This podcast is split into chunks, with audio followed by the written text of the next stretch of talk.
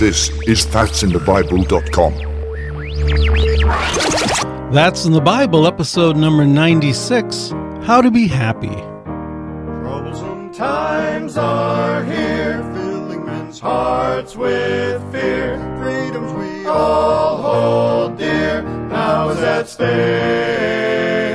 Humbling your hearts to God, saves from the chastening rod. Seek pilgrims trod, Christians away. Jesus is coming. Well, hello and welcome back to That's in the Bible. My name is Eric. Glad you could join us for another episode of That's in the Bible, a podcast that we go through and take a look at a lot of different topics from the Bible. Today's topic how to be happy. And uh, I know that uh, uh, Pastor Steve Bear has already got a start on that. He's pretty happy this morning, aren't you, Steve? Well, sure. I can't say that I'm happy all the time, but uh, I'm, I'm feeling pretty good today. It's good to be saved, good to be semi retired, uh, good to be uh, friends with you guys. Um, I think it's pretty good. Hey, Really, what more could you ask for? Uh, well, there's more, but we'll, we'll leave it at that right now.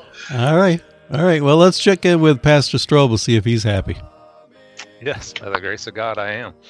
Pastor Strobel's happy, and uh, and Matthew, missionary to the Arctic, who's uh, not not quite in the Arctic today.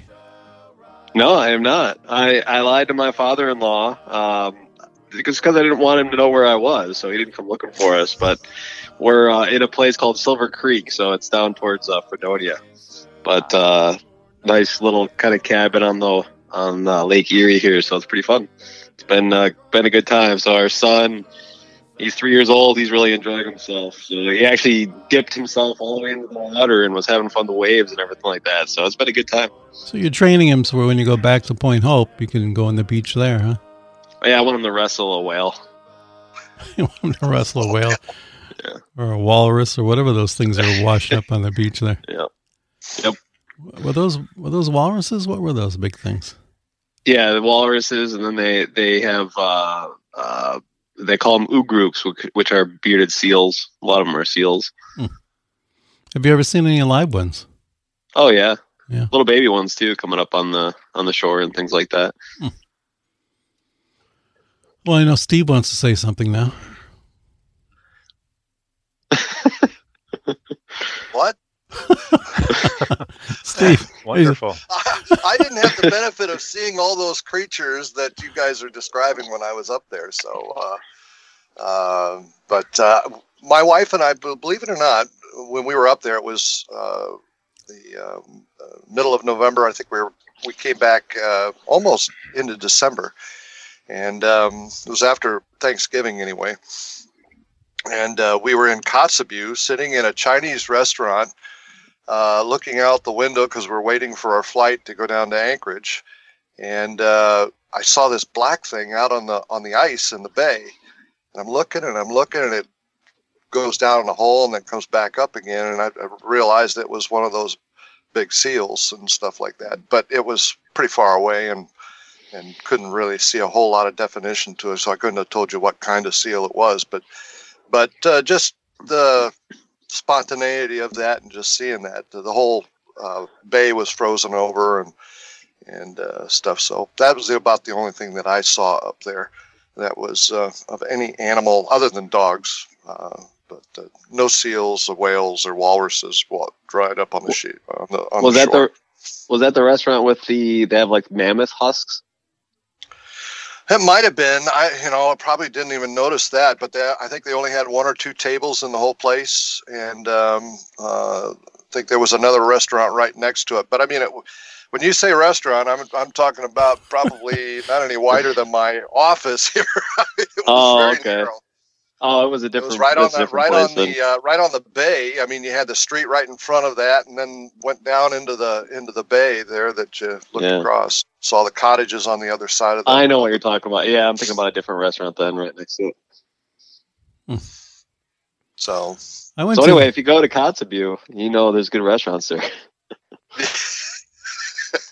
Oh, Yeah, we sat there for about three hours uh, trying to eat our meal as slow as we could, waiting for the because we didn't want to sit in the in the airport for that long. Uh, That's a madhouse over there in the, in Kotzebue. Yeah. So I've never seen so many uh, plastic totes in my life at an airport oh, oh yeah, as you see there. all with all the duct tape. Yeah. it's not, you know, I guess that's practical, right? And you, you can use it when you get to where you're going, but Yeah, everybody's bringing in their everybody's bringing in food and supplies and things like that. From a lot, a lot of people go to Anchorage and come back to one of the bush villages. mhm. Hmm. well, Steve and I'll have to make a trip up to see you again, Matt. Yeah. John. Okay. Well, that'd be interesting. I don't know if my wife would let me go by with you alone. She'd she'd be tagging on behind me. She wouldn't want to leave the the grandkids uh, up there with just you and me. She'd be afraid for their lives. Wow. What are you trying to say, to Steve? Well, you with your recumbent bike and uh, me with my golf clubs, you know, that would uh, see how far I can hit out of the sand up there in uh, in uh, Point Hope, Alaska. Matt got to enjoy that recumbent bike. He's he's he just said he would never ride a regular bike again. It was a lot of fun. Yeah, laying down. It's the way to go. Can I have a sandwich on your stomach while you while you ride your bike or something and eat while you're riding? I was I was waiting for you to say there was a tray with that bike too. yeah, it would be a good idea. You could read some scripture while you're riding. yeah. Get your Bible there, do a little study. Going downhill. Well, speaking of uh, scripture and study and the Bible, we are at uh, episode number 96 today, which means we're closing in on 100. We do have some uh, That's in the Bible t shirts that we will be um, giving away for free to the people in the continental United States. Um, and how does that work? Well, how that works is you send us an email to that's in the Bible at gmail.com. Or you can call our listener feedback line at 716 584 1611.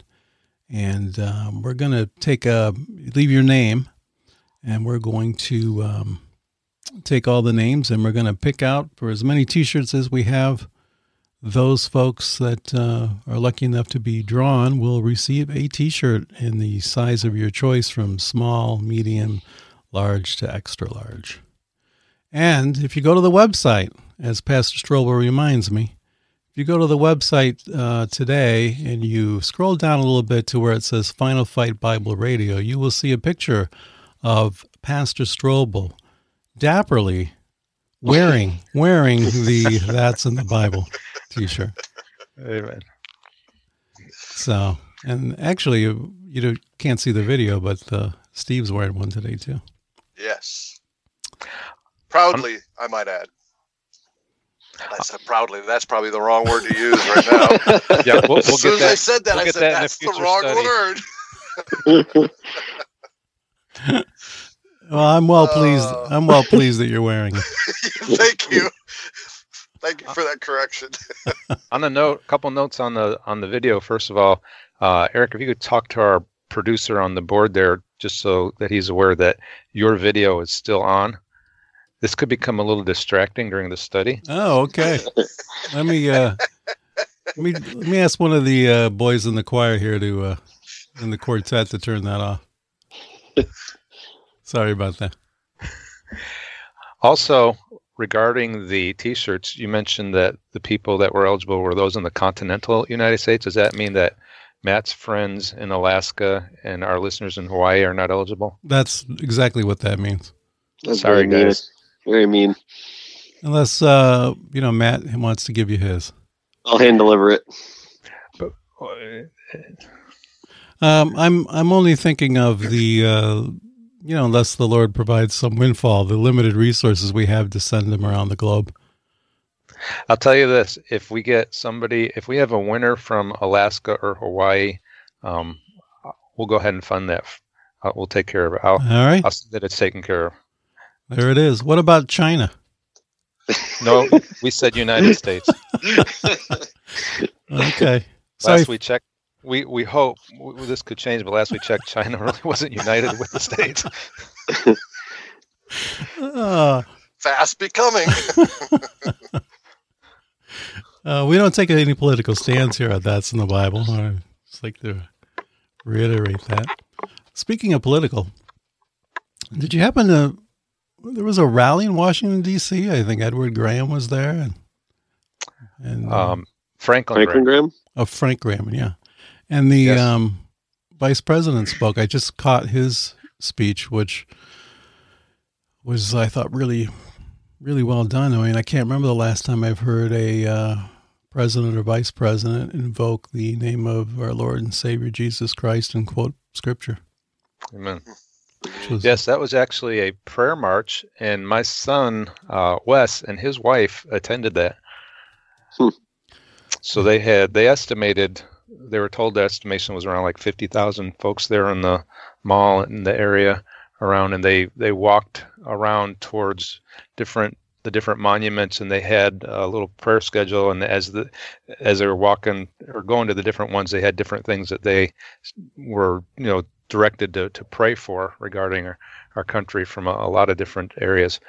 Um, matter of fact, I've got a little picture of that that he sent me, the little brochure that they used or the little digital thing they used. And, and if you'd like, I could try to send that to you Yeah. so you guys could see it. But um, at one point, at least, they said when he was having them lead in prayer, he said, just let's, we're going to pray and everybody just go ahead and pray out loud. And so you had all these voices just Wow. talking to the Lord. And amen. I've been in prayer Ooh. meetings like that where they just had everybody pray at once. And Mhm. although for me it's sometimes hard for me to concentrate on what to pray when they're doing that, it's still kind of an awesome thing to think that God hears every one of those voices Yes. individually and discerns them. Yes. Yes. Yeah, it's- Amen. It's amazing, and you know, it, it was uh, the little bit I've seen of it. Uh, how long ago was that? This this one here was Saturday, last Saturday. You know, that's one of the things. If I'd known about it ahead of time, I would have gone. I would, Amen. I would have driven, driven, driven down. I think to- the interesting thing about that, and I, I don't watch network news, so I, I don't- don't really watch any news really at all. But I wouldn't be surprised if they didn't cover that at all with the number of people that were there. Uh, I heard estimates of uh, well above fifty thousand, but Amen. regardless of the of the number, you know, it's not reported uh, that something like that has taken place, and uh, it just shows you, to me anyway, the bias of, of the of the media and so forth. So, anyway, God's uh, God's God, and He doesn't need all the publicity that they have. Uh, he's got enough to dish out on His own. So, praise the Lord for that. Yeah. It's just nice to see, though, isn't it? You know, to see uh, Christians to get together and and do something uh, peaceful and positive, and hmm you know, just and to to hear Scripture quoted by you know our leaders is is great. You know, Amen. so yeah, I would have definitely gone down for that if I if I had known ahead of time. I'll have to try and get on that mailing list or whatever it is, however they come up with those things. Um, but as I said, we are approaching our 100th, Lord willing, episode, and um, because of that, uh, we're going to have the "That's in the Bible" quartet. Remind us. 100, 100, 100, 100, that's in the Bible.com is celebrating their 100th episode with this amazing intro jingle. Bringing you great Bible podcasts since 2009. 100. Thank you, boys. Never grows old. Uh, although I am, I'm, I'm gaining, gaining years rapidly somehow. And uh, so, yeah, we, Lord willing, we're, we're coming up to 100 episodes. It Only took us nine years to get there, but we're doing it. And we'll go, we'll go ahead and have the uh, quartet do their other piece here about uh, where to call and and how to uh, send us an email to receive, possibly, if you're drawn, including Hawaii and Alaska now, to get your t shirt. Have a question or topic that you want covered? Email us at that's in the Bible at gmail.com or leave a phone message at 716 584 1611. God bless. And that quartet is really, and, and thanks, guys. They, they do a fine job. But until we can get the baritones recorded and uh, get some of That'd be that, interesting. we'll, uh, we'll have the baritones up here That'd be Wow. fun. online. Are they are they going to do a jingle too? I, I'm sure they could. Well, uh, uh, somebody will have to write it out for us and make sure it's in our range and give us time to practice. And uh, yeah, we, we probably get one in the next ten years. For the 200th episode. Uh, uh, we haven't sung together in in a while. I mean, ever since this COVID thing, um, it's happened. We've had we've had opportunities where we were asked to, but uh, every time one of those came up, we were uh, canceled out. Uh, canceled. Not we were canceled out, but the meeting was canceled out. So uh, we haven't uh, hadn't had a chance to, to sing uh, here for a while. So we'll get back, Lord willing. Yeah. We'll get back singing again. Next time I get up that way, we have some free time. I'll bring my uh, multi-track recorder, and we'll. Uh, Good. we'll- we'll- Good. We'll have to rehearse a little bit and get uh, get voices back together again. I've said they should uh, they should record a CD. I don't know why they don't. Well, we've talked about going to um, uh, you know recording studio and stuff like that, but you know, with the boys having their kids and and you know just all the schedules trying to get everything together, it's really kind of kind of difficult and stuff. So they're all working on their houses or working on this or that, and it's kind of tough to get get out Well, and get away. So. A- Any three of us here, Pastor Strobel, you know, my dad, me, you know, if somebody can't make it, we'll, we'll join in and take take their part, take their place. So just Are, let us are know. you trying to? Are you purposely trying to throw me off? Uh, Ah, yeah, never live that down, do we, Steve? My buddy. I love you, man. I love you. I know. just imagine if he didn't. yeah. It'd be rough. All right. Well, I'm I'm ready to get happy, but we have a commercial break. Is there anything else before we go to commercial? And then Pastor Strobel brings the study on how to be happy that we need to cover before we uh, move on. Good. Can't think of anything. All right. Well, let's uh, let's go to this commercial break, and we'll be right back. In a world where people think they came from monkeys, and monkeys came from goo, in a world that ignores the complexity of design, find out the answer to the age-old question: God or goo. Listen to all three parts in episodes 80, 82, and 83. God or goo. Only on that'sinthebible.com.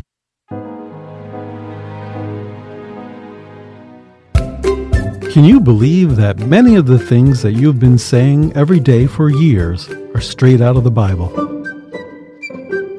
That's right. People throughout the world are quoting the Bible every day and don't even know it. Expressions such as a little birdie told me, by the skin of my teeth, jump for joy, and many, many more are straight out of the Bible. Find out how much Bible the world is speaking by listening to episode number 70 titled That's in the Bible. Only on that'sinthebible.com. I have to tell you, I'm happy already after listening to that. I know. Happy music. Very happy. Light and frolicking. See butterflies and birds, sunshine and flowers. That's what it reminds me of. See how that creates a music can certainly create a mood. Amen. Yeah, amen. All right, Pastor Strobel, are you ready to make us all happy? I'm ready to do my part. All right. well, if you're ready, we're ready. So here we go.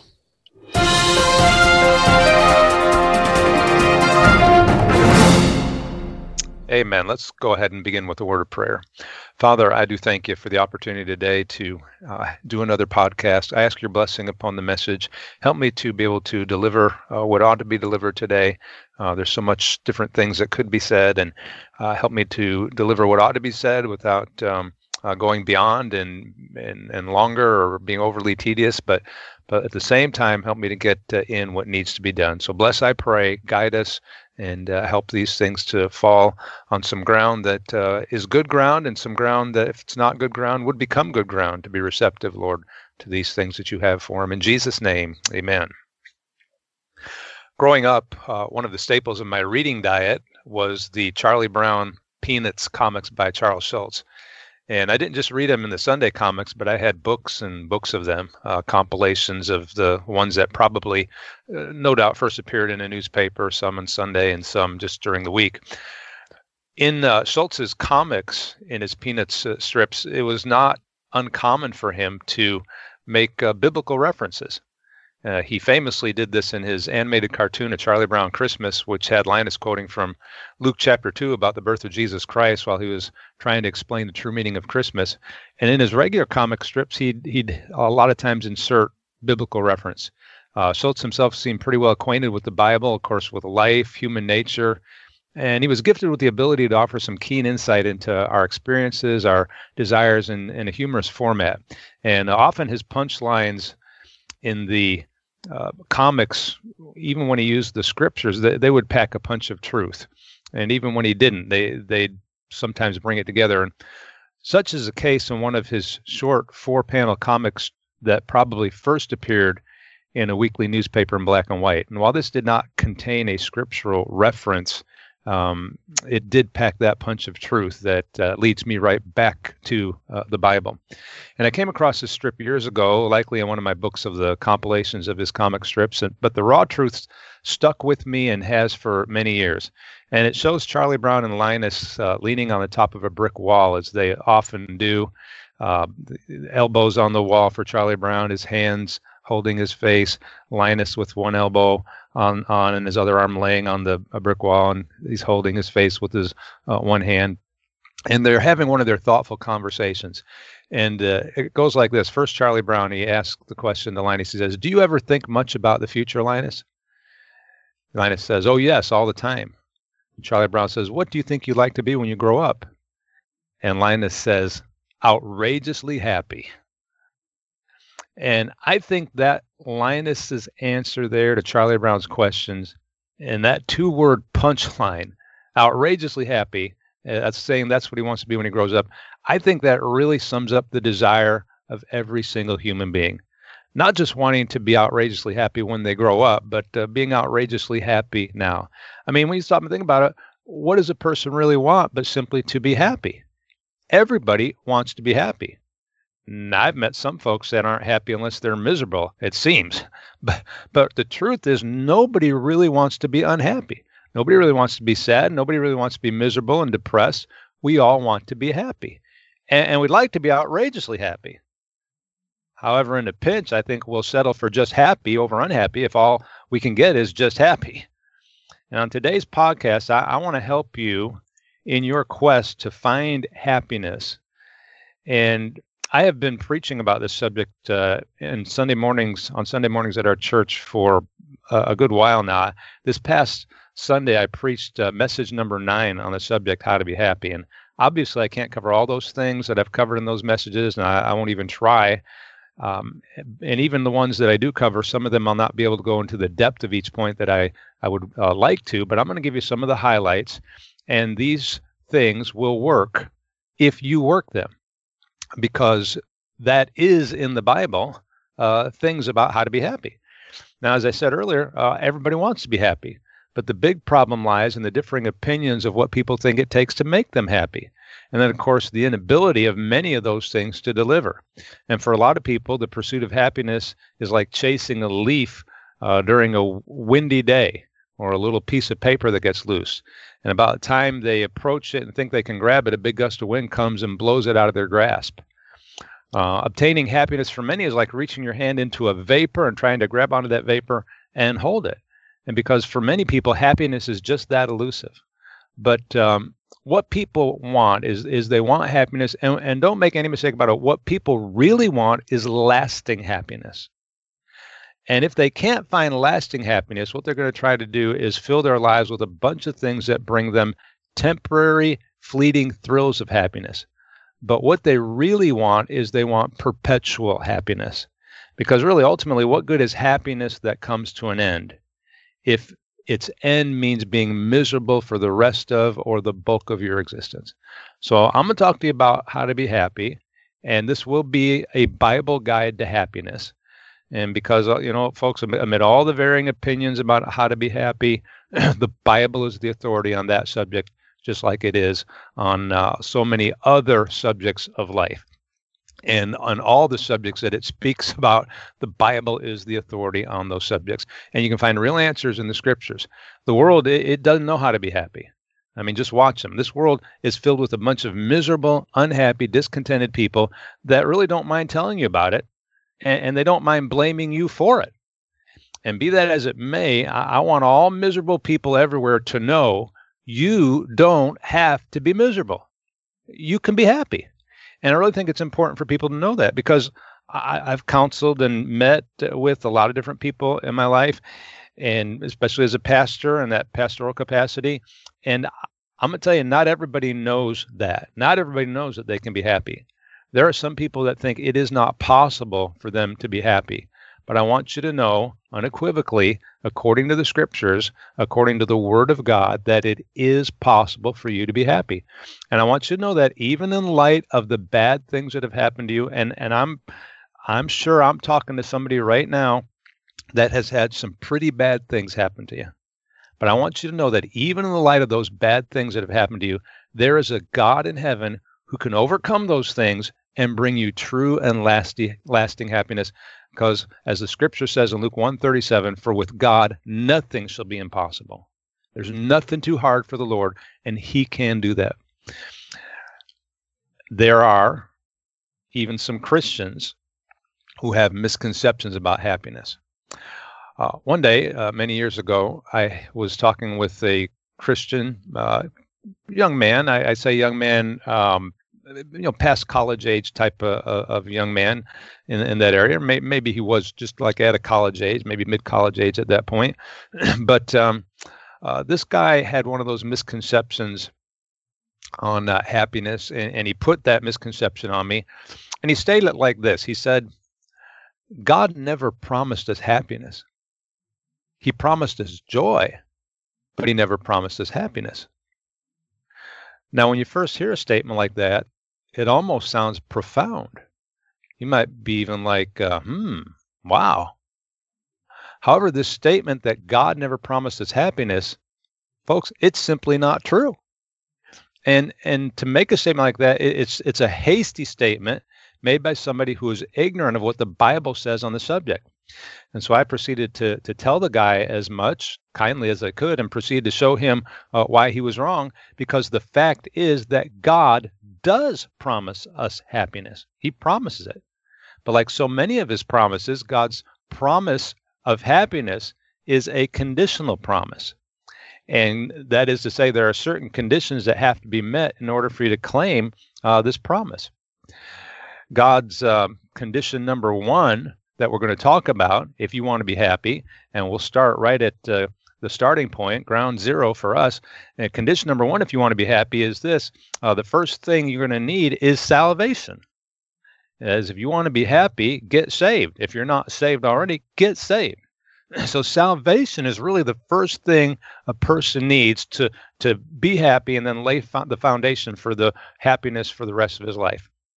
Now, again, I know some folks can find fleeting moments of happiness, bits and pieces there uh, without salvation, and, and folks do that, and they're trying to do that. I'm talking about the real happiness, the the one that's going to last, the one that is uh, deep seated and deep rooted, uh, the one that is the key, really, to your ultimate happiness, both now and forever. Now, in Deuteronomy chapter 33 and verse 29, uh, the, be- the beginning of the verse says this: "Happy art thou, O Israel." Who is like unto thee, O people saved by the Lord? And in this verse, uh, it is acknowledged that Israel was happy because they were saved by the Lord. Again, happy art thou, O Israel. And then from at that point, you have a colon. And what you have going on after the colon is a further exposition, an explanation of what he had said before the colon. So when he says, Happy art thou, Israel, and then follows that up with, Who is like unto thee, O people saved by the Lord? Uh, the connection is uh, one of the reasons they are happy, or the primary reason they're happy right there in that verse, is because they have been saved by the Lord. So the first thing that anyone needs to be truly happy is to be saved by the Lord. And certainly this translates right into the New Testament for us uh, as well. Uh, there's another place where this is indicated, and that's Psalm 144, verse 15. And that verse says, Happy is that people that is in such a case, yea, happy is that people whose God is the Lord. And again, the uh, first part of the verse and the last part of the verse is separated by a colon, and the happiness is connected to uh, the people being uh, people whose God is the Lord. And, and then again, it says it in the last part of it. It says, happy is that people whose God is the Lord. Now, that means when the when God is your Lord, then then you'll be happy. The Lord becomes your God, or, or that is when when your God is the Lord. When when the Lord, the Lord of all, is your God, that's when you get happy. The Lord becomes your God when you receive the Lord as your own personal Savior. The Lord Jesus Christ is the Savior, and He is God in the flesh. And when your God is Him, happy is that people whose God is the Lord. So if you've never gotten saved yet, the first thing you need to do to get happy is to get saved. It's like the children's Sunday school song says. And by the way, we have this actually in our psalm book, and sometimes we sing this uh, as a congregational with the uh, adults and children uh, together. But it says, Happiness is to know the Savior, living a life within His favor, having a change in my behavior. Happiness is the Lord. Happiness is to be forgiven, living a, living a life that's worth the living, taking a trip that leads to heaven. Happiness is the Lord. Real joy is mine, no matter if the teardrops start. I've found the secret. It's Jesus in my heart. And that's it. That's it. Folks, uh, they will ser- search this whole wide, wide world over looking for happiness. But real happiness is found in salvation in the Lord Jesus Christ. And Jesus is accessible from anywhere. You don't have to go to a certain location to find him. You don't have to go to a certain building to find him. There are certain locations and buildings and and company of certain people that that might make it easier to find him, but he can be found anytime, any place, anywhere from any point on this globe. Uh, he is available. The Lord Jesus Christ is the foundation for your salvation and thus the foundation also for your happiness. And, and I, like a lot of people, I, have been on both sides of the fence. I, I've been lost and now I'm found. And like many other people, I can tell you from firsthand experience that a saved person is happier than a lost person. The worst per, the worst day that I ever had as a saved person is better than the best day that I ever had as a lost person and and I can testify along with uh, so many other uh, people that have been saved and that that that grasp this and are content in the Lord. Uh, I can testify that testify that a bad day saved is better than a good day lost. You see sometimes that bumper sticker, you know, that says uh, uh you know a bad day fishing is better than a good day at work. Well, well, modifying that to salvation, a bad day saved better than a good day lost. And uh, you look around, you can see the happiest people on earth are saved people. Now, I'll grant you there are some saved people that are miserable, but that's not God's fault, that's theirs. God in salvation has given us the key to happiness. Again, our scriptures Happy art thou, o Israel, who is like unto thee, O people saved by the Lord. Have you been saved by the Lord? Then one of the things that goes along with that, that is happiness. And, and you ought to be able to just rejoice in the happiness that God has given you, just being saved. Happy is that people that is in such a case. Yea, happy is that people whose God is the Lord. That's the promise. And so saved, born again Christians, really, they are the happiest folks on the face of the earth. And and what is it that makes a saved person so happy? Well, I'll give you some things. Uh, first, he knows that his sins are forgiven. Before I got saved, I was living with the nagging concern of appearing before God at the judgment. I mean, I carried the heavy load of sin, and I dreaded the day when uh, that would all be brought back out into the open. And the Spirit of God bore witness to me of my pending fate of judgment to come. And I, I was troubled by it. Now, the Bible indicates it with uh, some other verses. It says, For God shall bring every work into judgment with every secret thing, whether it be good or whether it be evil. I didn't know those verses, but the Spirit of God was bearing witness to that truth. And uh, my judgment was pending. My my impending doom was was hanging there, uh, like uh, the axe of judgment ready to fall. Uh, Luke 12, 2, for there's nothing covered that shall not be revealed, neither hid that shall not be known. Matthew 12, 36, by saying to you that every idle word that men shall speak, they shall give account thereof in the day of judgment. And I tell you, the, the load of unforgiven sin and my appearance before the judgment to answer to God, that weighed heavy upon my soul. But on April 25th, 1980, in the back of a little country church, that load was lifted when, after calling upon the name of the Lord for salvation for the first time in my life, I knew I was saved. I knew I was saved, and I began to continue to talk. Actually, after uh, you know praying that prayer, and the pastor was explaining and showing me verses like First John five thirteen about um, assurance of salvation, and the light began to shine in my soul, and the Spirit of God began to bear witness, and, and I knew I was saved. And you talk about happiness. I mean, it was joy unspeakable and full of glory. I mean, what makes a Christian so happy? He knows that his sins are forgiven. And then he also knows that he never has to worry about going to hell. Before I got saved, I wasn't just concerned with standing before God with my sins. I was gravely concerned about what would happen after that. I knew that my eternal soul would live forever in one of two places, and I didn't want to go to hell. I mean, I'd think about it even as a child. I'd think about if I go to hell, what's it going to be like? I mean, I'm never going to get out. I'd lay in my bed and I'd think about it.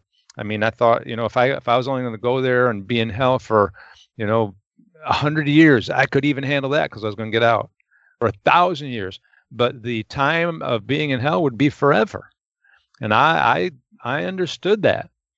I didn't understand a lot about the Bible, but I understood that with um, the religious upbringing that I had.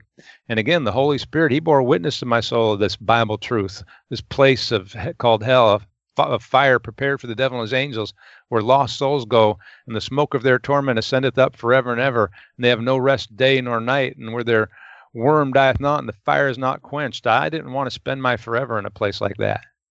And when I got saved from my sins, I got saved from hell. And that's how it works with everybody that gets saved. And so the saved, born again child of God, he can rejoice that he no longer has to worry about going to hell. He can pillow his head at night in peace and wake up in the morning with a hope that is both sure and steadfast. Amen and, amen. Uh, what makes a saved person happy? He knows his sins are forgiven. He knows he never has to worry about going to hell. And he knows he's on his way to heaven. Prior to salvation, the Holy Spirit also bore witness in my soul of the bliss and the blessing that I could gain in heaven. And I would think about it and I would understand it to be really and truly uh, life lived happily ever after, forever. And I began to desire this future above all else. It, it, became the main focus of my life to make sure that I knew I was going to heaven. Going to hell, you think about, uh, is bad enough with all of its aforementioned torments. But one of the worst things about going to hell is missing heaven. You know, and the weeping, the wailing that takes place at the judgment, uh, I think it's not just going to be because the lost are headed for the lake of fire. I think they're also going to be hit with the stark realization that they have missed out on the most beautiful and satisfying blessings of all, and that is an eternity in heaven. And now it's too late to do anything about it. I think when that hits them, that's going to contribute to their consternation and their their misery, and and just realizing that they had the opportunity and they didn't take advantage of it, and now it's too late.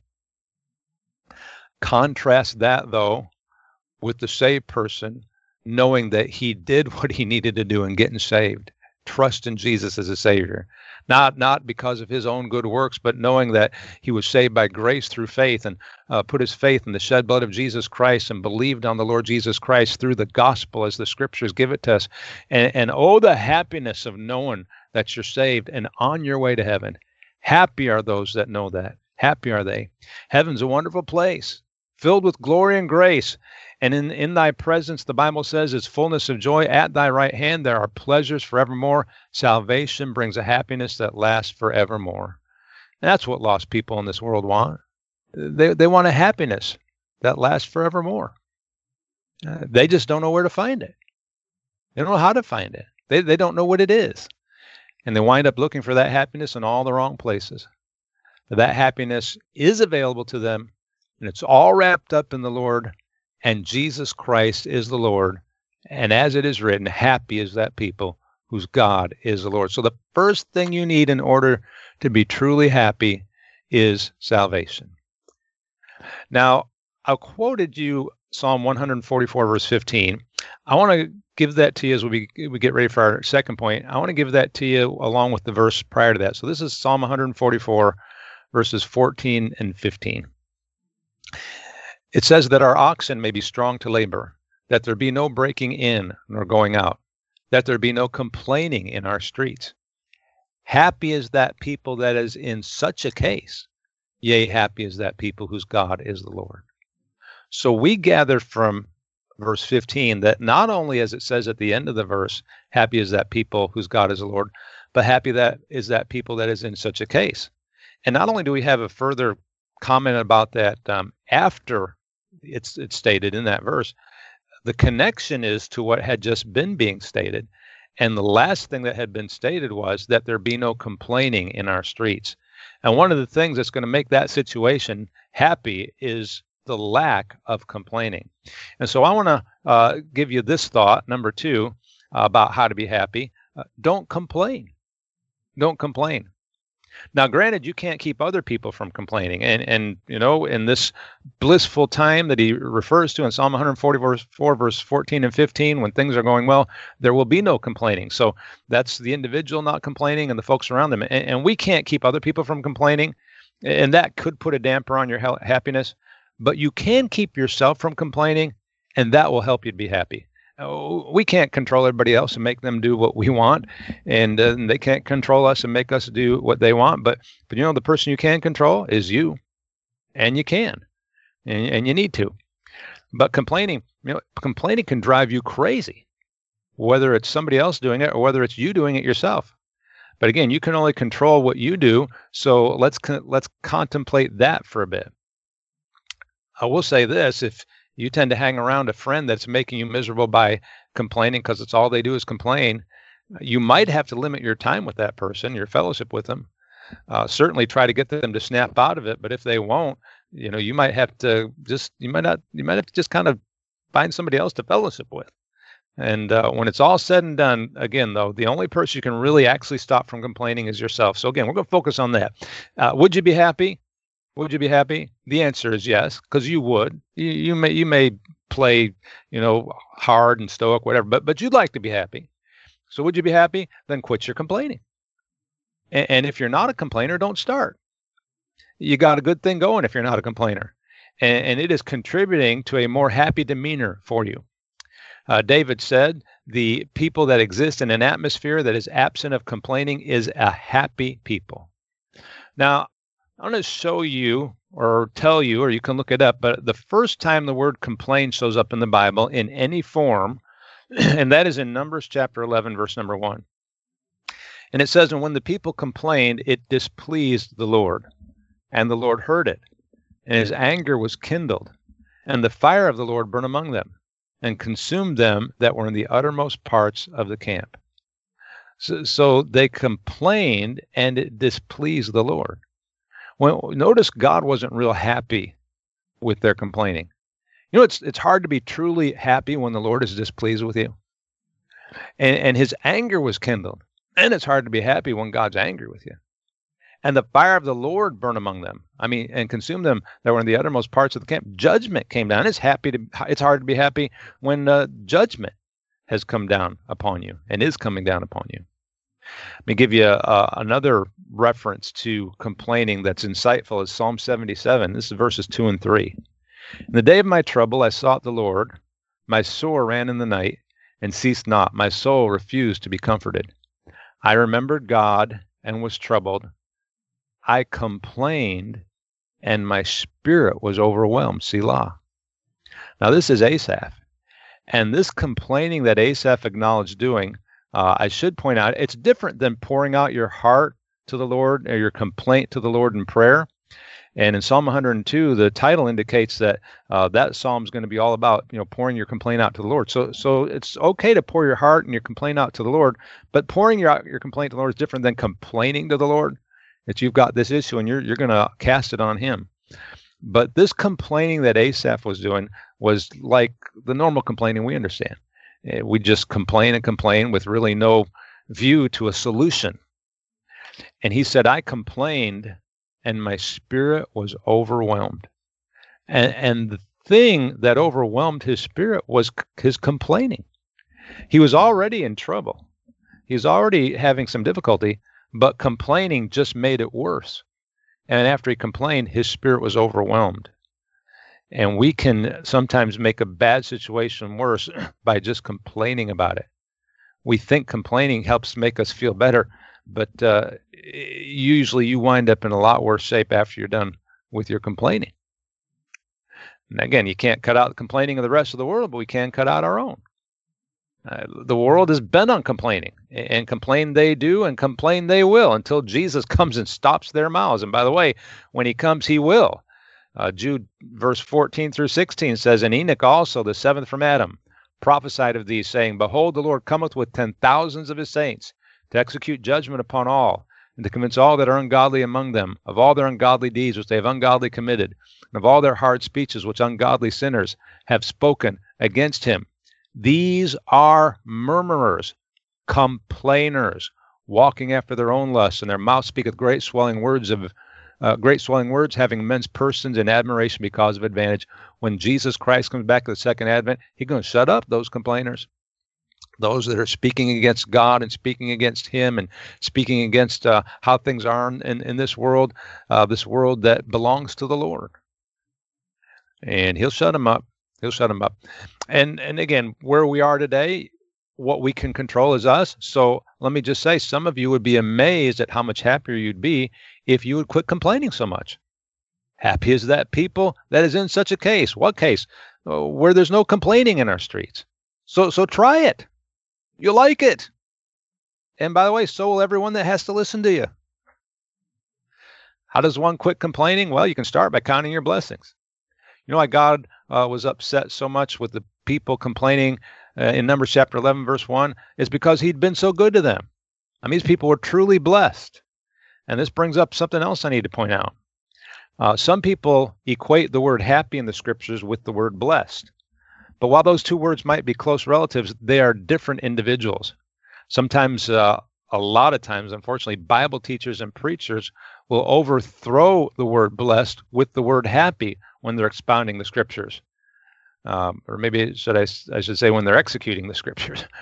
Uh, some folks they just have a hard time taking the King James text as it stands, and so if it says that um, uh, that says the word blessed, they'll try to say, well, that means happy. Well, it doesn't always mean happy. There's a great distinction between blessed and being happy. While it's true that all happy people certainly are blessed, not all blessed people are happy. Not all blessed people should be happy, but it's not always the case that they are. Sometimes there's people that are genuinely blessed and they're just still not happy. And the truth is, every saved person, every saved person, he's truly and genuinely blessed. And saved people also have many blessings that go along with their salvation beyond just being saved. But again, not even every saved and blessed person is happy down here on this earth. I, I I reiterate, they ought to be. They ought to be. But I have known many a blessed individual that was miserable, saved or lost. I've known many a blessed saved individual that was miserable. Because just being blessed doesn't make you happy. Not everybody. For, for that blessing to be transformed into happiness, there needs to be a recognition and an understanding and an appreciation of the fact that you are blessed. And in Numbers chapter 11, the children of Israel, they were blessed. They were blessed with many things, but they were not happy with their blessings. And instead of taking inventory and counting their blessings, they complained about their circumstances. And look, complaining is no way to be happy. It's no way to be happy. I mean, you watch people and listen to people when they're complaining. And when you watch somebody that's complaining, sometimes you know the veins are popping out of their necks and their head, and and they're practically foaming at the mouth. And you tell me, do they look happy? A, a complaining person is an unhappy person. A complaining husband is an unhappy husband. A complaining wife is an unhappy wife. A complaining parent is an unhappy parent. A complaining child is an unhappy child. A complaining teenager is an unhappy teenager. And a complaining Christian is an unhappy Christian. And on the other hand, a contented person is a happy person. Uh, count your blessings and be content with how good God's been to you. You know, a contented husband is a happy husband. A contented wife is a happy wife. A contented parent is a happy parent. A contented child is a happy child. A contented uh, uh, teenager is a happy teenager. And folks, a contented Christian is a happy Christian. A contented person is not a complaining person. And therefore, if you would quit complaining, if you want to quit complaining, learn to be content with such things as ye have.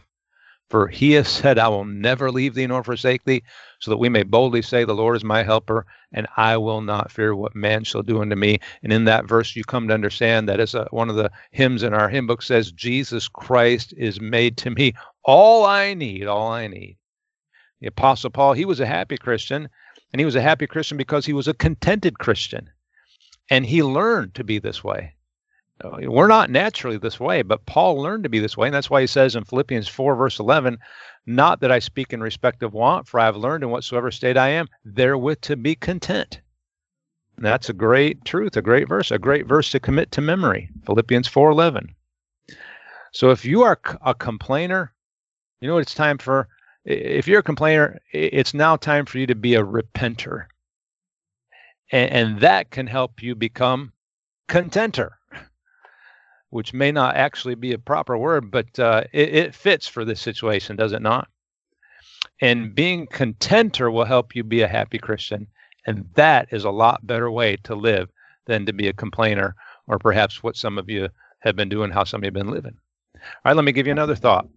A third thought. Uh, if, if you would be happy, help someone in need. Proverbs 14 21. He that despiseth his neighbor sinneth but he that hath mercy on the poor, happy is he. So here's here's somebody that's poor. They they're in need.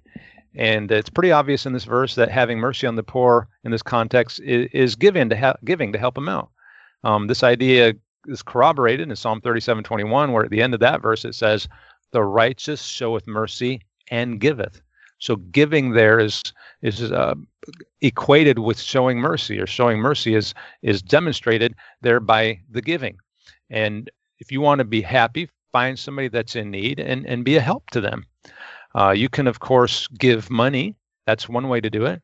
But you can give of your goods or possessions to help them out. But you can also give of your time. You can give of your talent, uh, yourself, your energy, your your efforts you can give of yourself to be a blessing to somebody else. And whatever whatever you do to help out another can not only bring happiness to them it can bring happiness to you. It, it tends to do that. And so i'll ask you to think about this. Do you ever do anything to help those in need? Somebody that has a need and there's all kinds of needs. I mean needs are not always just financial or material needs. Sometimes somebody needs some uh, support uh, emotionally spiritually but if you don't reach out, you just keep all of what you got to yourself. Selfishness is a sure way to unhappiness.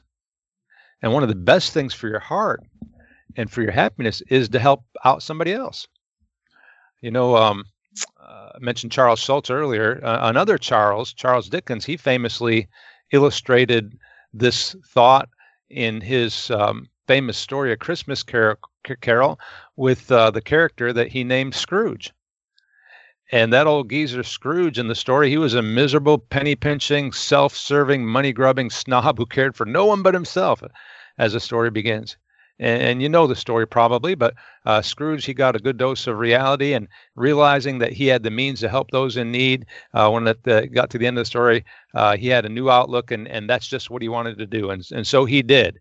And the story that began with a miserable wretch of a man ends up with a happy Scrooge. And because Scrooge is, has come to be synonymous with uh, somebody that's miserable, it's hard even to think of those two terms together. They seem to be, you know, at opposite ends of the spectrum. Happy Scrooge, but that's how he ends up. Happy because of a change of heart, which led him to help out some folks that were in need. It'll do something for you. And again, the, the, there's so many needs in this world that you wouldn't have to uh, go far or look far to find someone that you could be a blessing to. And for this, let me also cite another great old hymn, uh, an old hymn which maybe ought to be your prayer. And it goes like this Out in the highways and byways of life, many are weary and sad. Carry the sunshine where darkness is rife, making the sorrowing glad. And, and here is the prayer uh, part of that song that I refer to Make me a blessing. Make me a blessing. Out of my life may Jesus shine. Make me a blessing, O Savior, I pray. Make me a blessing to someone today. That'd be a good prayer to pray. And, and here's a, another hymn that's uh, really exhorts you, and it goes along with this. But uh, it says, "Bright in the corner where you are, bright in the corner where you are. Someone far from harbor you may guide across the bar. Bright in the corner where you are." And I want you to know that as you brighten the corner where you are, you will not only bring brightness, happiness to another, but as you are yourself in that corner as well, that brightness will shine upon you also and again, the Lord says, He that hath mercy on the poor, happy is he. There's just joy that comes with giving. I mean, it, it's just something about it. it. It brings a blessing, which, when properly understood and grasped, can bring joy. And our Lord Jesus said, It is more blessed to give than to receive. So he that hath mercy on the poor, happy is he. Sometimes when you're just down and depressed, uh, just go out and find somebody else that's in, in worse shape than you. Uh, I mean, some of our visits are limited today with um, the COVID nineteen, the still, you know, being putting restrictions upon us. And but uh, when you have the opportunity, you might be able to do a little bit more. Uh, go out and find somebody in in a nursing home. Maybe visit a nursing home and be a blessing to somebody. But even without going to places like that, there are people out there you can be a blessing to some way or another. You can give a phone call. You can still uh, get out tracks out there. Sometimes when you're down and depressed, I mean, just get you a fistful of tracks. Go out there and find somebody to give some to. And the Spirit of God starts stirring up inside of you, and before you know it, you'll you'll be bubbling uh, from the inside out, in a good way. Amen. So happy is a person that uh, tries to be a blessing and help somebody that's in need. He that hath mercy on the poor, happy is he. All right, uh, let me give you another thought. Uh, Proverbs 28, verse 14. This verse says, Happy is the man that feareth alway, but he that hardeneth his heart shall fall into mischief. So, number four, happy is the man that feareth alway. Now, just thrown out there as a statement by itself, I mean, no doubt there's a lot of people that would uh, think uh, this strange to say happy is the man that feareth alway. And and there's a lot of people, if this statement were just thrown out and they didn't know the source of it, even if they were Christians, there's a lot of people who probably disagree with this statement. Uh, you tend not to think of somebody who is always afraid as a happy person. You might call him a paranoid person, which again is not the type of person that you think of as a happy person. However, if the Bible makes the statement, then it, it must be so. We know it's got to be right. And if God says, Happy is the man that feareth always, then there's got to be something to that. And, and there is. And this fear that the Lord talks about here is not the spirit of fear which God has not given us, according to 2 Timothy 1 7, but it is the spirit of the fear of the Lord that God has given us and gave to the Lord Jesus Christ, according to Isaiah 11, verses 1 and 2. Now, the contrast between the first half of uh, Proverbs 28, verse 14, and, and the last part is worth noting as well because in the first part you've got a guy happy because he's fearing always. On the second part you've got a guy hardening his heart and falling into mischief. So if the first guy is happy because he's fearing always and the second guy is hardening his heart and that's the contrast then, then he's saying as much as this here's a guy that's happy in the first part and here's a guy that's not happy in the second. The guy that's happy is one fearing always. The guy that's not happy is one hardening his heart and falling into mischief and you know, when you harden your heart, uh, you tend to go into sin. The Bible talks about it, and I think it's Hebrews three thirteen. Exhort one another daily while it's called today, lest any of you be hardened through the deceitfulness of sin. So the happy person, the fear he's talking about again, it's that fear of the Lord that tends to keep you away uh, from sin, and and that's a happy person. While the unhappy person lives in sin. And because, folks, sin is the enemy of happiness, it's the enemy of happiness. The fear of the Lord tends to lead to right living, and and the uh, sinful or the uh, not having a fear of the Lord tends to lead to wrong living. And here we are, you know, in uh, 2020, I mean, uh, we we think it's maybe sometimes a condition that's peculiar to, to the year in which we live, but uh, I guess this was going around for since at least 60 AD, and no doubt even before that. But in Romans 3:18, the Apostle Paul says there is no fear of God before their eyes, and so it's not only true uh, in society today; it was true back then. But but that's by and large where we are today. We're uh, living amongst a people that are living with a severe lack of the fear of God. And that leads to their sinful behavior because the fear of God makes a person cautious in his behavior, while no fear of God makes a person morally reckless. So, again, hey, welcome to our world, a world in which people are living with no fear of God. They're being morally reckless, and, and a, a world in which morality is being thrown to the dogs at an, an increasing and an alarming rate. And it's all spawned, again, by a lack of the fear of the Lord. You know, people, uh, they, they go after sin thinking that it's going to satisfy their soul and make them happy. But sin is not capable of patching up that empty place inside the soul. I mean, I think trying to patch the soul with sin is like trying to patch the bottom of a boat with a screen. Again, sin is the enemy of happiness, but the fear of the Lord leads you away from sin. Proverbs 14, 16. A wise man feareth and departeth from evil, but the fool rageth and is confident. And many of the people in our day and age are living on right, not in the middle, but right on one side or another in that verse, where somebody fears and departs from evil. But then we have so many running around like uh, the fool that's raging about their sin and is confident in it, but it does not lead to their happiness. And, and they continue to try to pursue it like that elusive leaf or piece of paper on a gusty day when the wind blows it out of their uh, reach. Now, briefly, I'm going to give you uh, the next two. Uh, Proverbs 3:13. Happy is the man that findeth wisdom and the man that getteth understanding. I mean, I could spend the whole podcast just on on that subject alone. But there's two things in there that bring about happiness, and that's finding wisdom and getting understanding. And those two things are are two of the three main elements that that get talked a lot about in Proverbs: wisdom, knowledge, and understanding. They're related to each other, but different. Uh, understanding, as you get uh, understanding, God begins to open up things to you, and they make sense about the Bible and about what goes on in your life, man, that brings about happiness. As you find wisdom in the scriptures, that brings about happiness. So sometimes you hear a good message or a good Bible study, Sunday school or a Wednesday night Bible study, and and the Lord's opening up things to you, and boy, it brings about a measure of happiness to you. Sometimes you're reading your Bible and the Lord shines the light, and and man, you find something, you discover a nugget in there, and boy, it's it's exciting and it brings you happiness. So happy is the man that findeth wisdom. So keep digging in the scriptures, keep looking for those truths and nuggets, and and watch God increase your happiness. And again, I, would like to spend more time on that, but um, but uh, time is uh, getting on, and so I, I want to just bring out another thing. After the Lord says Proverbs in Proverbs three thirteen, "Happy is the man that findeth wisdom," uh, down in verse eighteen, continuing to talk about wisdom, it says, "She, again being wisdom, she is a tree of life to them that lay hold upon her, and happy is everyone that retaineth her. And here's the thing about that a person gets happy when they find wisdom, but then they stay happy when they retain that wisdom. Sometimes folks discover wisdom, they get happy, but they don't do anything about it. Or they do something about it for a while, and then afterwards they they let it slip and when they let their wisdom slip the happiness slips because you get happy by getting wisdom and you stay happy by retaining it and keeping it. And then this leads us into the last thing that i'm going to say uh, and talk about today.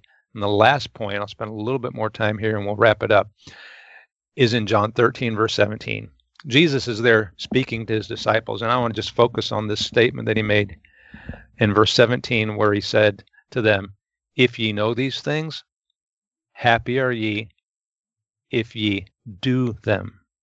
If ye do them. This is a very important verse in the Bible. And it kind of takes Proverbs 3:18 to the next level because to retain wisdom, you, you first got to retain it in your mind. You got you got you can't forget about it. But here it's not just remembering it, it is doing something about it. This statement made by Jesus was to his disciples regarding their happiness. So if you are one of his disciples, you should take note. And in this verse, as I suggested at the beginning of the lesson today, happiness is a conditional condition, even for a disciple of Jesus. While salvation truly brings happiness about, getting saved and then not following through to live in obedience to what the Lord has shown you to do, that snuffs out your day to day happiness. And that's where we live. We live in the day to day. Now, Everybody that's saved, born again, washed in the blood, uh, they're going to live happily ever after. But on the way to happy, ever, happily ever after, they might not live happily, although they could. So, so God, He wants you to not only learn but to do. Knowledge is important, but it's not all about what you know about the Bible. It's what you do with what you know.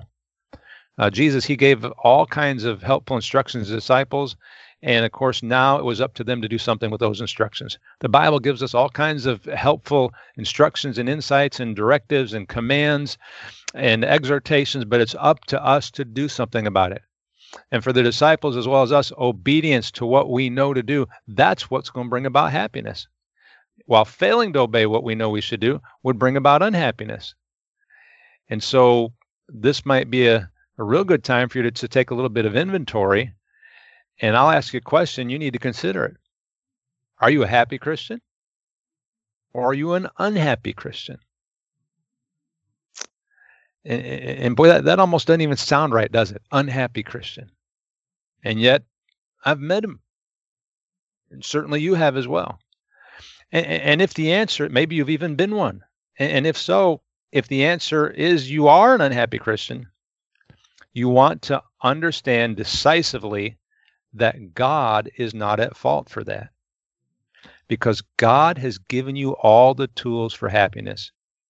And if you are an unhappy Christian, the reason might just be right there in John 13, 17, which says, If ye know these things, happy are ye if ye do them.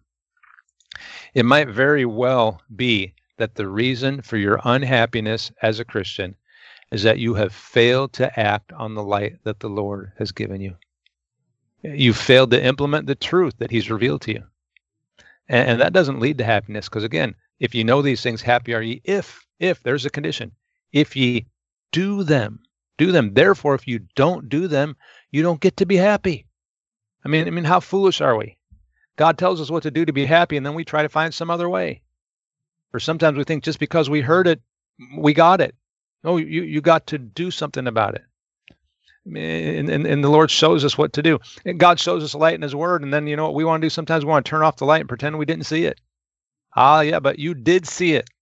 And if you want to be happy, you got to act upon it. And the sooner you do, the sooner you'll be happy.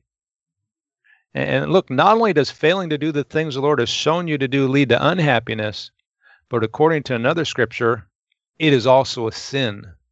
James 4, verse 17. Therefore, to him that knoweth to do good and doeth it not, to him it is sin. So, knowing to do good and failing to do that good is a sin. And knowing to do good and failing to do that good forfeits your happiness. But knowing what the Lord wants you to do and doing it, that makes you happy. So so again, take some inventory. And if you're if you're unhappy, again, recognize, okay, God's given me the tools for happiness. And and if and if it's the root of it is that okay, he's shown you something to do and you haven't done it, then get to the root. So so what is it? What is that thing that you know you ought to be doing, but you're not doing? That thing that the Lord has shown you to do from the scriptures, but you haven't acted upon it yet.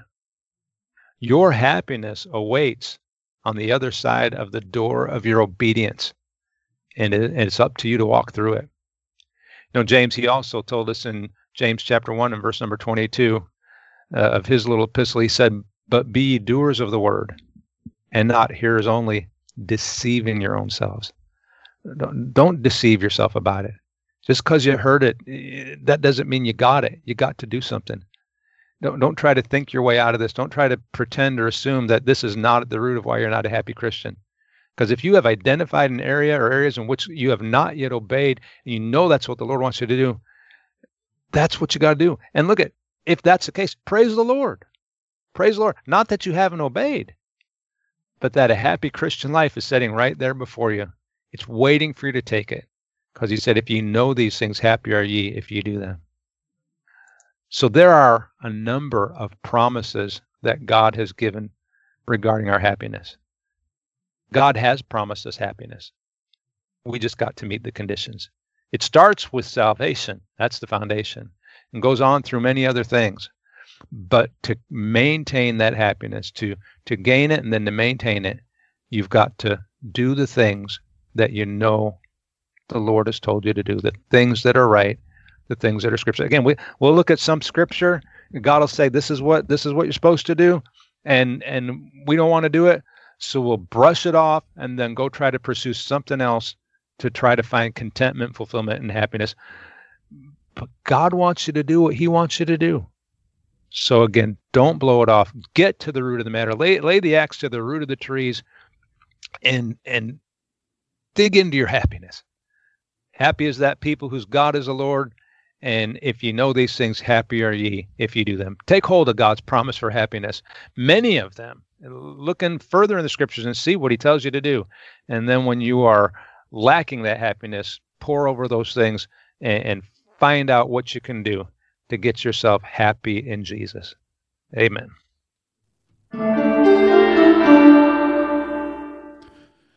Amen. You know, and I think for uh, many folks that have listened to this podcast, this episode, and thank you, Pastor Strobel, for bringing it.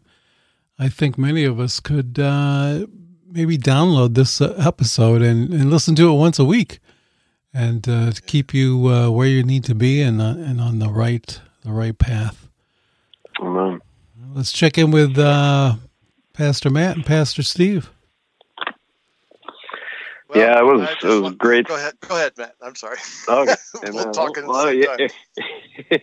it was a great study. You know, I mean, this is this is something that I know growing up, uh, I'd always look into the future to try and find happiness. I'd always say, well, you know, once I get to this age and once I'm able to do these things, then I'll truly be happy. You know, and and I think that's it's a great study because you know even today, like you like you just said, Dad, it's it's one of those things where you know we as Christians, if we're even if we're saved right now, you know, we've accepted Christ as our Savior. It's one of those things that uh, sometimes I think we look ahead and say, well, if I get this or, or this happens, you know, I'll I'll truly be real happy, you know. And I remember, you know, growing up in in high school, and I used to look forward and say, well, you know, I'll, I'll be a lot more happy once I get my own place and I go to college. I could be an adult and make up my own decisions, go to bed as late as I want, you know. And and uh, and then I got to college and and uh, and I wasn't happy, you know. And so then I said, well, but you know, once I get out of college and graduate out of college, you know, in, in two years, or three years, four years, whatever it'll be,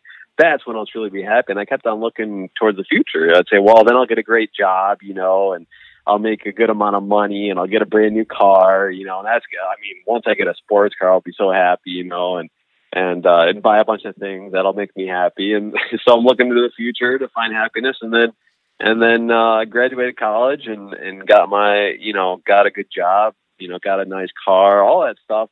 And I still, you know, I, you know, it brings happiness for a while, for maybe a month or two, and then it just kind of the, you know, the the newness of everything kind of fades away. And you're like, boy, but then if I can get this better car, you know, and and you know, I I think it's easily people are always looking to the future, and and so then after that, I said, well, once I retire, you know, once I once I retire, so let me work on getting my retirement plan, and and even when you know I was still working at my X-ray job, I was an X-ray tech for 11 years.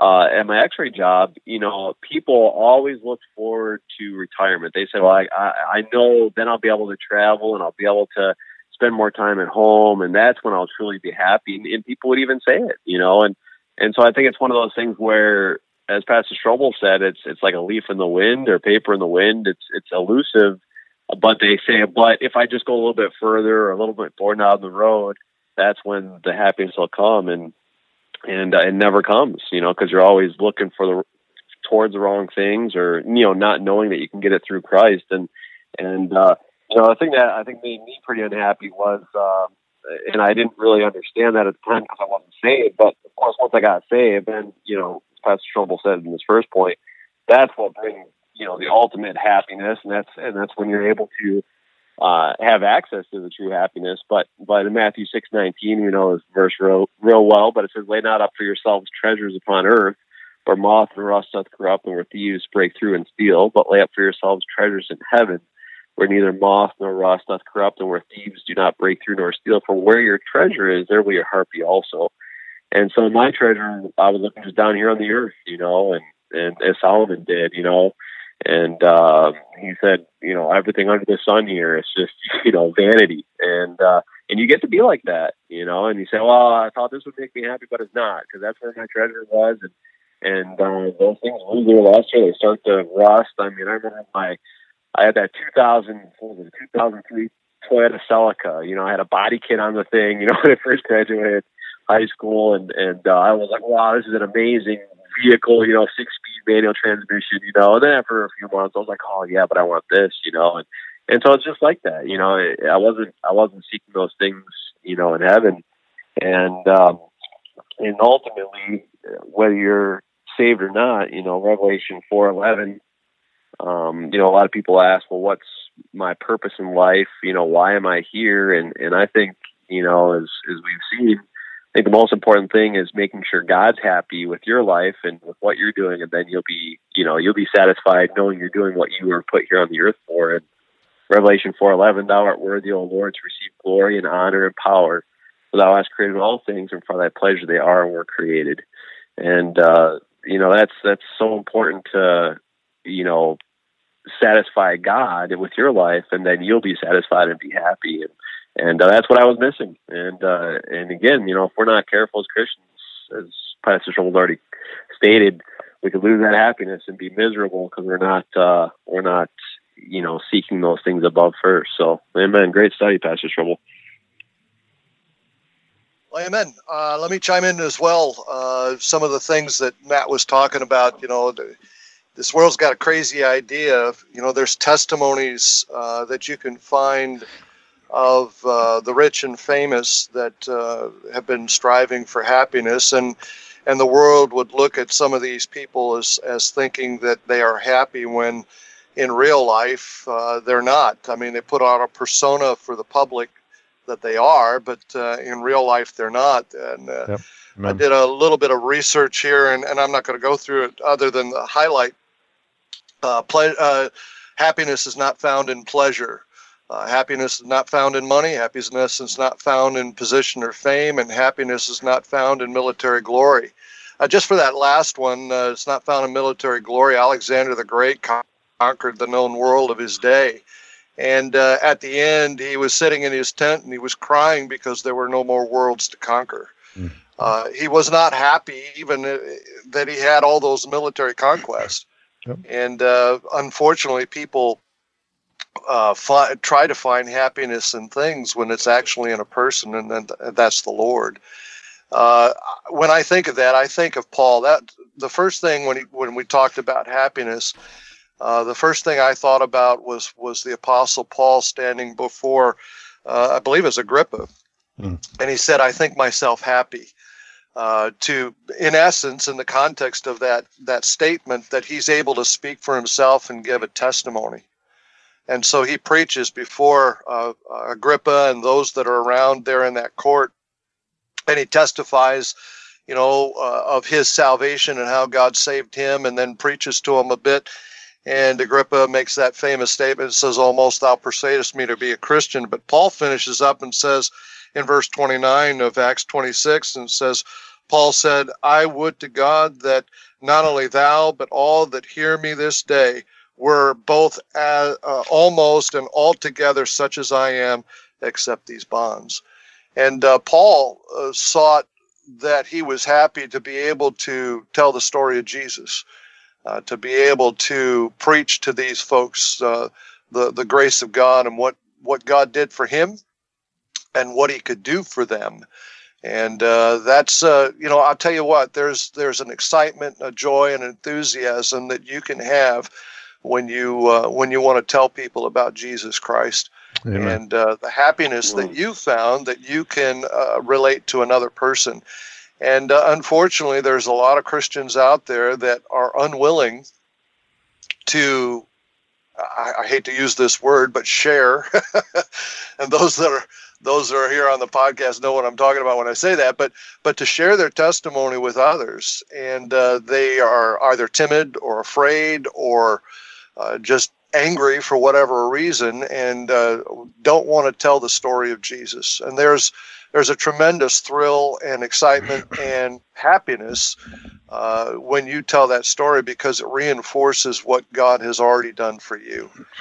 And another related topic, you know, you, you talk about that contentment. Uh, I remember here, and this happens all the time. I'm just going to give one example of it. Uh, but uh, earlier this summer, when we were allowed by our governor to have family over and and uh, to be able to uh, fellowship with family, uh, we're we're having some sort of a get together in our in our backyard, and and we don't have anything fancy or anything like that, but had some of our grandkids playing out in the in the backyard. They're running around and chasing each other and laughing and joking and pl- playing around. And my wife and I were sitting in lawn chairs together, and we were holding hands. And uh, the thought to myself was said, "I think myself happy." Amen. You know, and just just you know just enjoying the blessings that God has bestowed upon me and upon my family and uh, watching them play around and enjoy themselves and laughing and joking and and all because of decisions that my wife and I made to receive Jesus Christ as our savior all because we decided that we wanted to live for him and not for ourselves and all because of God's just blessing. I mean there have been enough things that happen in our lives with our kids where it was touch and go whether we were going to have them or not whether we were going to keep them or not. And uh, God just uh, saw us through and, and provided and blessed and and we were able to enjoy the fruits of that and and just to, to as I said to think ourselves happy. So uh, there is happiness out there sometimes people are looking for the grand and glorious when all it is is really in the simple things that uh, the Lord has provided and and being content with such things as you have. So, praise the Lord. Thanks, thank you, Pastor Strobel, for the study. It was a great a reminder and encourager. So, I appreciate that. Amen.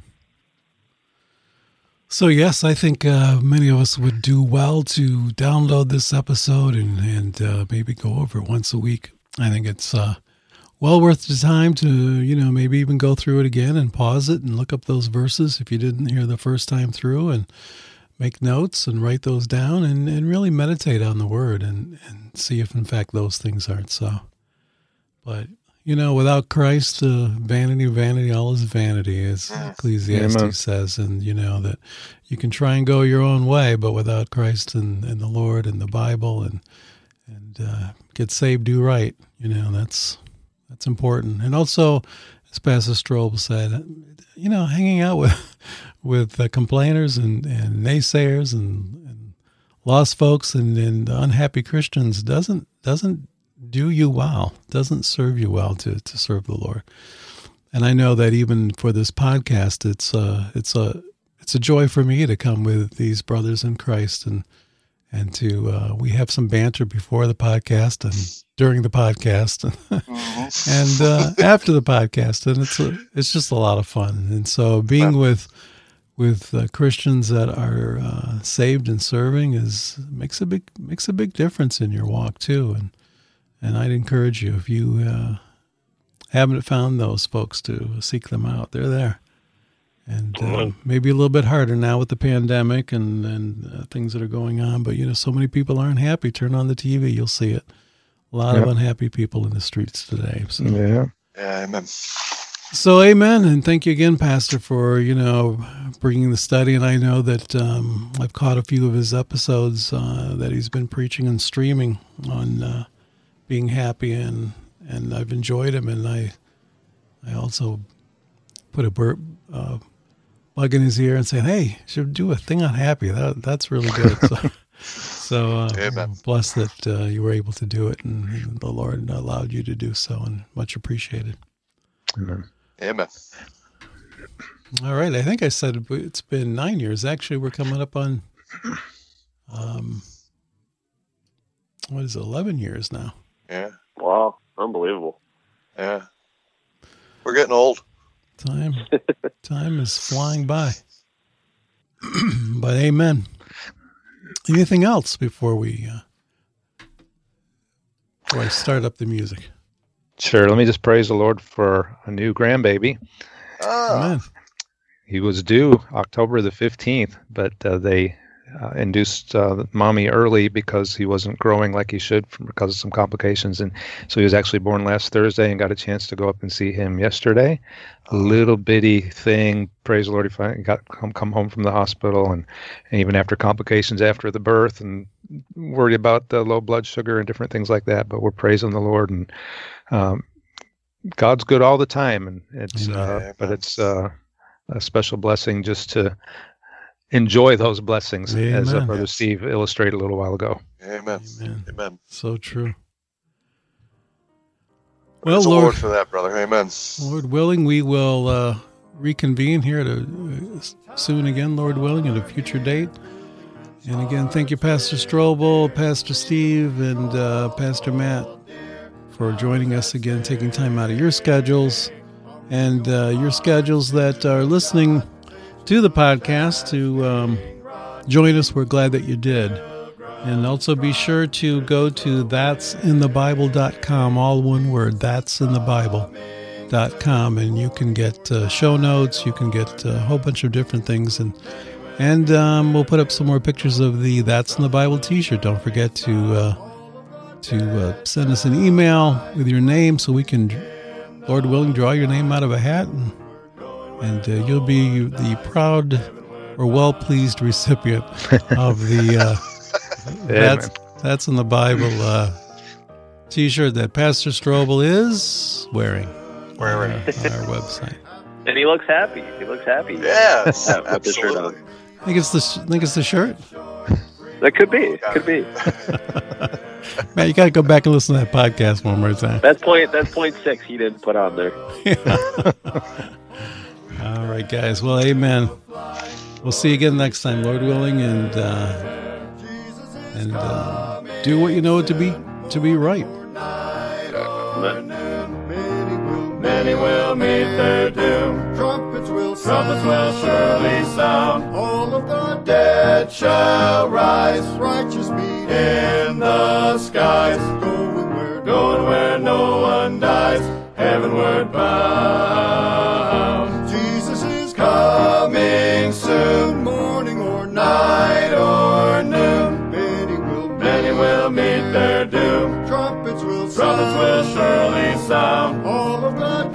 Dead shall rise. Righteous meet in the skies. Going where, going where no one dies.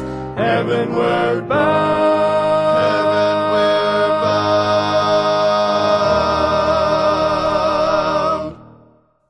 This has been a production of the That's in the Bible podcast. To leave a comment or to ask a question, visit our website at that'sinthebible.com or email us at that'sinthebible at gmail.com or call our listener feedback voicemail at 716 584 1611. Again, that's 716 584 1611.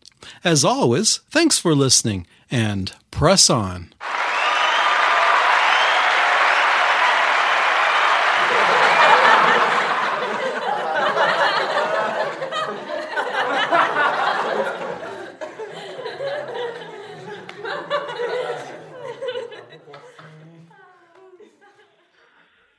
Well, there you go.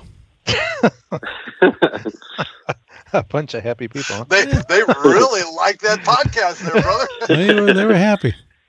Oh, brother.